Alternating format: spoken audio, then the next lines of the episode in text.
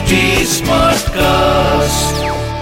आप सुन रहे हैं एच डी स्मार्ट कास्ट और ये है फीवर एफ प्रोडक्शन તમે સાંભળી રહ્યા છો વ્રત કથાઓ આરજે નિશિતા સાથે જીવંતિકા વ્રત આ વ્રત શ્રાવણ માસના પ્રથમ શુક્રવારે કરવામાં આવે છે જો કોઈ તકલીફ હોય તો બીજા શુક્રવારે પણ કરી શકાય છે વ્રત કરનારે સવારે વહેલા ઉઠી નાઈ ધોઈ લાલ વસ્ત્રો પહેરવા એક પાટલા ઉપર પાંચ દિવેટનો દીવો કરી પત્ર, પુષ્પ, અબીલ, ગુલાલ, ચોખા વગેરેથી જીવંતિકા દેવીનું પૂજન કરવું. તેમની કથા વાર્તા વાંચવી, ભક્તિભાવપૂર્વક વંદન કરી માને પોતાના સંતાનની રક્ષા માટે પ્રાર્થના કરવી. માતાજીને પ્રસાદમાં લાપસી ધરી નૈવેદ્ય ધરાવવું જમણા હાથમાં ચોખા રાખી માતાજી આગળ હૃદયની ભાવના રજૂ કરવી. પછી એ ચોખાના દાણાને ચારે દિશામાં નાખી મનનો સંકલ્પ માતાજી આગળ રજૂ કરવો. માતાજીને ધરાવેલો પ્રસાદ વ્રત કરનારે આરોગવો એક જ સમયે પ્રસાદ લેવો. આ વ્રત કરનાર સ્ત્રીઓએ પીળા વસ્ત્રો, પીળા અલંકારો કે પીળા રંગની વસ્તુઓનો ત્યાગ કરવો. પીળા મંડપ નીચે સૂવું નહીં અને ચોખાનું પાણી ઓળંગવું નહીં. વ્રતના દિવસે જુઠ્ઠું બોલવું નહીં, કોઈની નિંદા કરવી નહીં. આખો દિવસ માના જાપ જપવા. શરૂ કરીએ જીવંતિકા વ્રતની વાર્તા. પ્રાચીન કાળમાં શીલભદ્રા નામની નગરીમાં સુશર્મા નામનો એક રાજા થઈ ગયો. તેની રાણીનું નામ સુલક્ષણા હતું. રાજા રાણી ઘણા દાની અને ધર્મિષ્ઠ હતા, પણ તેમને શેર માટેની ખોટ હોવાના લીધે એમને મન સંસારના બધા સુખ ઝેર જેવા લાગતા હતા. એક દિવસ રાણી સુલક્ષણા મહેલના ઝરૂખામાં બેઠી બેઠી બહાર ચોગાનમાં રમતા બાળકોને એકી ટશે નિહાળી રહી હતી. એટલામાં એની પ્રિય દાસી ત્યાં આવી ચડી આ દાસી સુયાણીનું કામ કરતી હતી. ગામમાં કોઈને સુવા વડાવે તો આ દાસીને બોલાવતા. દાસી ઘણું સમજુ હતી. એ રાણીના મનોભાવને તરત જ સમજી ગઈ. એ બોલી, રાણીબા, ખોટું ના લગાડો તો તમને એક વાત કહેવા માંગુ છું. જેથી તમારું વાંજ્યા મેણું હંમેશને માટે દૂર થઈ જશે.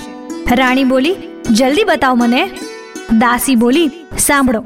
ગામમાં એક બ્રાહ્મણીને ત્રીજો મહિનો જાય છે. તમે આજથી જ વાત ફેલાવી દો કે તમે મા બનવાના છો. બસ, ત્યારબાદનું બધું કામ હું સંભાળી લઈશ. પૂરે દિવસે બ્રાહ્મણી જે બાળકને જન્મ આપશે, તે હું તમને લાવીને સોંપી દઈશ. કોઈને કાંઈ કાનો કાન ખબર પડવા નહીં દઉં.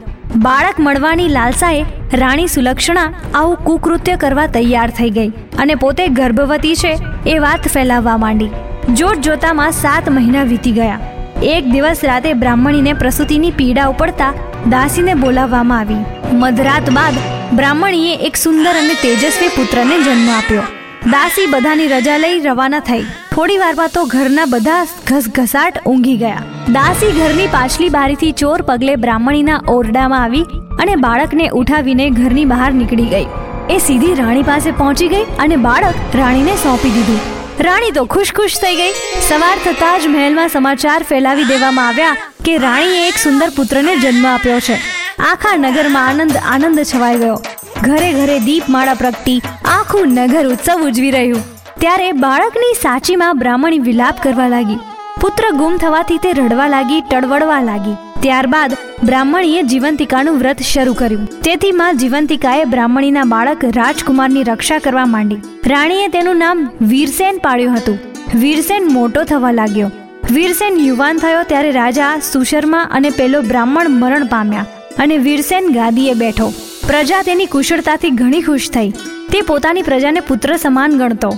એક દિવસ રાજા વીરસેન પોતાના પિતાનું શ્રાદ્ધ કરવા માટે ગયાજી જવા નીકળી પડ્યો. રસ્તામાં તેણે એક વણિકના ઘરે રાતવાસો કર્યો. આ વણિકને છ બાળકો થયા ને છ બાળકો વારાફરતી છઠ્ઠે દિવસે મરણ પામ્યા. આજે સાતમા બાળકની છઠ્ઠી હતી અને વિધાત્રી લેખ લખવા આવવાના હતા. ઘરના બધા ઊંઘી ગયા હતા. ત્યારે માં જીવંતિકા વીરસેનનું રક્ષણ કરતા બારણા પાસે ઊભા હતા. એ વખતે વિધાતા વણિક પુત્રના લેખ લખવા આવ્યા. એટલે જીવંતિકા માતાએ આડું ત્રિશુળ ધર્યું ને કહ્યું, દેવી વિધાત્રી, તમે અહીં કેમ આવ્યા? વાણિયાના દીકરાની આજે છઠ્ઠી છે, એટલે તેના લેખ લખવા આવી છું. બહેન, લેખમાં શું લખશો? એના ભાગ્યમાં છે તે લખીશ કે છોકરો સવારે મરણ પામશે. ના ના, વિધાત્રી, એવું તમારાથી ન લખાય. હું તમારી મોટી બહેન અહીં હાજર હોઉં અને તમે આવું અમંગળ ન લખી શકો. છેવટે વિધાત્રીએ જીવંતિકાની વાત માની દીર્ઘાયુષ્ય લખીને ચાલતા થયા. સવાર થતાં વણિક પોતાના છોકરાને જીવતો જોઈ ખૂબ જ અચરજ પામ્યો. તેના હરખનો પાર ન રહ્યો. તેણે વીરસેનને શુભ પગલાંનો માની તેની ખૂબ જ સરભરા કરી. વીરસેન બીજા દિવસે જવા તૈયાર થયો. ત્યારે વણિકે ખૂબ જ આગ્રહ કરીને ફરીવાર આવવા કહ્યું. વીરસેને હા પાડી. પછી તે ત્યાંથી ઘણા દિવસે ગયાજી પહોંચ્યો. ત્યાં જઈ પિતાની શ્રાદ્ધ ક્રિયા પૂરી કરી. જ્યાં એ પિંડદાન કરવા જતો હતો ત્યારે નદીમાંથી બે હાથ બહાર આવ્યા. આ જોઈ વીરસેનને અચરજનો પાર ન રહ્યો. તેણે પિંડ એક હાથમાં મૂકી દીધો. પછી તેણે પંડિતોને આનું કારણ પૂછ્યું. ત્યારે પંડિતો પણ તેનો જવાબ આપી શક્યા નહીં. આમાં વીરસેન શ્રાદ્ધ ક્રિયા પતાવી પાછો વળ્યો. રસ્તામાં પેલું વણિકનું ઘર આવ્યું. વીરસેન તે વણિકના ઘરે ગયો. તે દિવસે પણ વણિકને ત્યાં ફરી બીજા બાળકની છઠ્ઠી હતી. મધરાત થતા પાછા વિધાત્રી લેખ લખવા આવ્યા. આ વખતે પણ મા જીવંતિકાએ તેમને રોક્યા અને આ બાળકનું દીર્ઘાયુષ્ય લખવા કહ્યું. વિધાતાએ આજ્ઞા માન્ય રાખી લેખ લખીને પાછા ફરતી વખતે વિધાતાએ પૂછ્યું, દેવી જીવંતિકા, તમે આ વણિકના ઘેર કેમ પધાર્યા છો અને આ રાજકુમારનું રક્ષણ શા માટે કરો છો? આ ક્ષણે જ વીરસેનની આંખો ખુલી ગઈ અને તેને કોઈક વાત કરી રહ્યો હોય તેમ લાગ્યું. તે ચૂપચાપ પથારીમાં પડ્યો પડ્યો વાત સાંભળવા લાગ્યો. જીવંતિકા દેવી બોલ્યા દેવી વિધાત્રી આ બાળકની માતા વર્ષોથી શુક્રવારે મારું વ્રત કરે છે. તે દિવસે પીળા વસ્ત્રો પહેરતી નથી, પીળા અલંકારો ધારણ કરતી નથી, ચોખાના પાણીને ઓળંગતી નથી અને પીળા માંડવા નીચે જતી નથી. તેથી મારે આ રાજકુમારની રક્ષા કરવી પડે છે. એ જ્યાં જાય ત્યાં મારે જવું પડે છે. તેના લીધે હું આજે આ વણિકના ઘરે છું. જ્યાં સુધી વણિકના ઘરે મારો વાસ હોય, ત્યાં સુધી હું તેના બાળકનું અહિત શી રીતે થવા દઉં? ભલે, કહી મા વિધાત્રી જતા રહ્યા. બંને દેવીની વાત સાંભળી વીરસેન વિચારમાં પડી ગયો. એની માતા કોઈ વ્રત કરતી હોય એવું એને યાદ ન હતું. છતાં એણે માતાને પૂછી ખાતરી કરવા નક્કી કર્યું. સવાર થતાં વણિકે જોયું તો તેનો બીજો દીકરો પણ જીવતો જણાયો. એને લાગ્યું કે નક્કી વીરસેન કોઈ મહાન માણસ છે. બીજા દિવસે વીરસેને રજા માગી. ત્યારે વણિકે તેમને આનંદથી રજા આપી. ઘણા દિવસો બાદ વીરસેન પોતાના રાજ્યમાં આવ્યો. મહેલમાં જઈ રાણીમાને પૂછે છે, માં, તમે કયું વ્રત કરો છો? બેટા, હું તો એકે વ્રત નથી કરતી. આ સાંભળી રાજકુમારને નવાઈ લાગી. તેને શંકા પડી કે આ મારી સગીમાં નથી.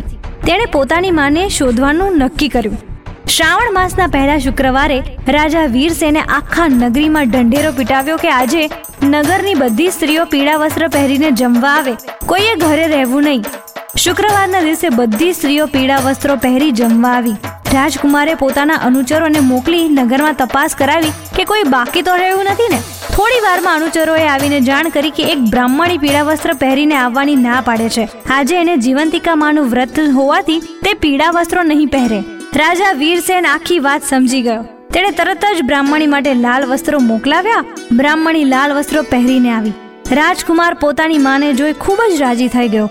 માં દીકરો સામ સામે મળતા જ બ્રાહ્મણીના સ્તનમાંથી દૂધની શેર નીકળી રાજકુમારના મોંમાં પડી. આ જોતા જ નગરજનો સ્તબ્ધ બની ગયા. રાજકુમારે રાણી માને આ બાબતે પૂછતા રાણીએ રડતા રડતા સઘળી હકીકત જણાવી દીધી. વીરસેન પેલી બ્રાહ્મણીને માં કહી ભેટી પડ્યો અને તેને પોતાની સાથે રાજમહેલમાં રાખી. જીવંતિકા માના વ્રતના પ્રભાવથી બ્રાહ્મણીને પોતાનો ખોવાયેલો પુત્ર પાછો મળ્યો અને માતાજીએ એનું રક્ષણ કર્યું. હે માં જીવંતિકા, તમે જેવા બ્રાહ્મણના બાળકનું રક્ષણ કર્યું, તેવા વ્રત કરનાર સૌના બાળકનું રક્ષણ કરજો અને એમને સુખ શાંતિ આપજો. અસ્તુ. અસ્તુ. આવી જ બીજી વ્રત કથાઓ તમે સાંભળી શકશો એચટી સ્માર્ટકાસ્ટ ડોટ કોમ પર અને બીજા લીડિંગ ઓડિયો પ્લેટફોર્મ્સ પર. ફીવર એફએમ ઓફિશિયલના નામથી તમે અમને સોશિયલ મીડિયા પર પણ મળી શકશો. ઇન્સ્ટાગ્રામ, ફેસબુક અને ટ્વિટર પર મારી સાથે ટચમાં રહેવા માટે આરજે નિશિતા નામથી સર્ચ કરજો. For more podcast log on to HT Smartcast dot com ઓર સુનો નયે નજરિયે સે. તમે સાંભળી રહ્યા છો વ્રત કથાઓ. આરજે નિશિતા સાથે आप सुन रहे हैं एच डी स्मार्ट कास्ट और ये था Fever F production Smartcast